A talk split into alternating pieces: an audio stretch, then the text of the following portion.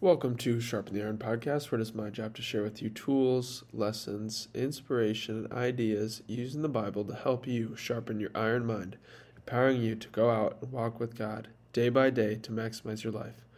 Today we're talking about thinking like a servant. And we have a verse from Philippians two five. Think of yourself the way Christ Jesus thought of himself. Service is a mindset. God is interested in our why, not what we do. He wants to know what's on our hearts. So thinking like a servant is embracing the mindset and just asking the question, how can I be of service anywhere, any place that I'm at? For me, it always starts in my own home, trying to do what I can to help around with the small things. Some days I'm much better at helping than, um, than other days. But when I embrace a service mindset, it feels good. It just takes time to become more aware of when I'm open-minded to it or more closed off and kind of feeling sorry for myself that I got to help out. So some days I will ask my mom if I can help with dinner to help speed things up because she's busy and has work and wants to get a workout in. And she has other things that she has to take care of as well. And so when I embrace the mindset of I'm just doing what I can to help, it feels good. It's effortless too when I'm the one, though, who offered. The real challenge for me comes when it's time of inconvenience for me or when I didn't offer, when it's the last thing I want to do. That's when the real, that's the real test.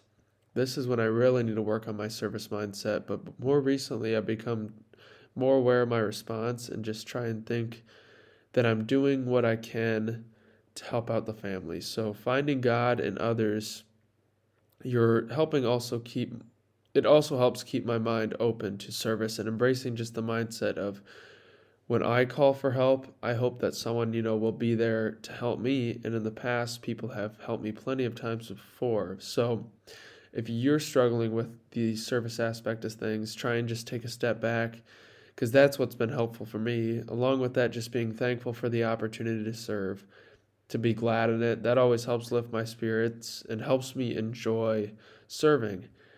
And I think this is hard for me, um, especially for men, because I think we're more self-centered and worried about ourselves.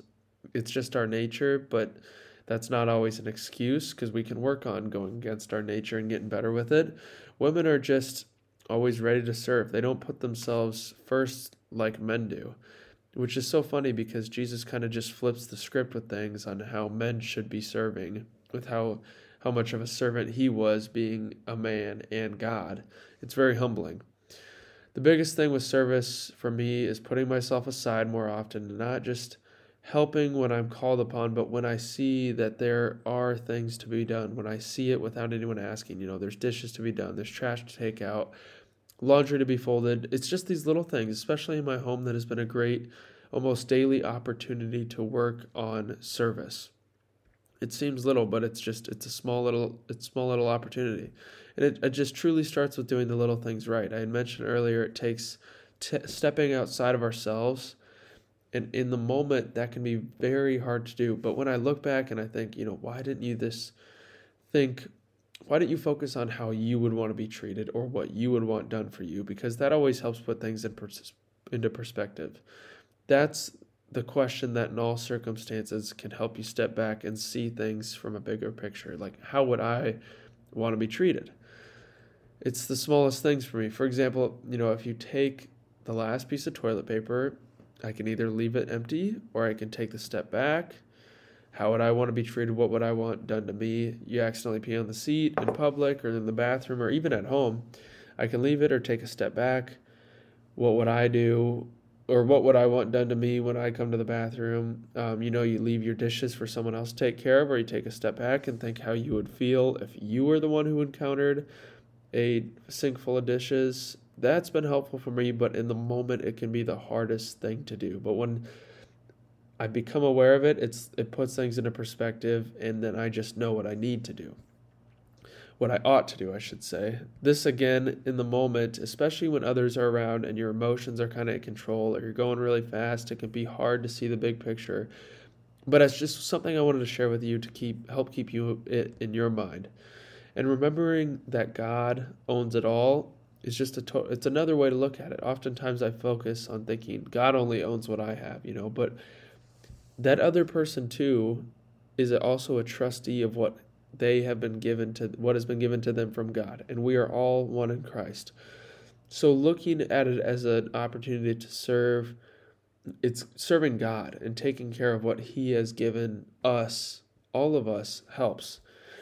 And I think it just especially comes down to keeping your awareness and your mind on God and God in your heart, asking him to help you see things as he does with a different perspective, not as much our selfish, selfish human nature behavior. And I, there's times when I end up doing something I wish I didn't, or I say something I wish I didn't, treat someone away some way I wish I wouldn't have. And it's because I lost that connection with God. When I distanced myself from God, I wasn't in awareness of his presence. And so I acted out of nature, out of my weak flesh. Um, however, this thing I've been doing, a little popcorn prayer, that just when you're talking with someone, just say, help me, Holy Spirit. It's been very helpful. And then it, it helps in not letting my ego and human nature always get the best of me. It's the times I try and do things alone that I always end up not acting in accordance to what God wants from me, you know, when I'm distant from him. So keeping awareness of him is what's been very important. And putting all humans, all jobs on one equal playing field, you know, nothing above me or below me. I'm not above helping him or her, and I'm not above that job. My ego loves to come up and compare to make me feel better, better than or less worthy than, and so it takes a dissolving of this ego to see everything, every job equally.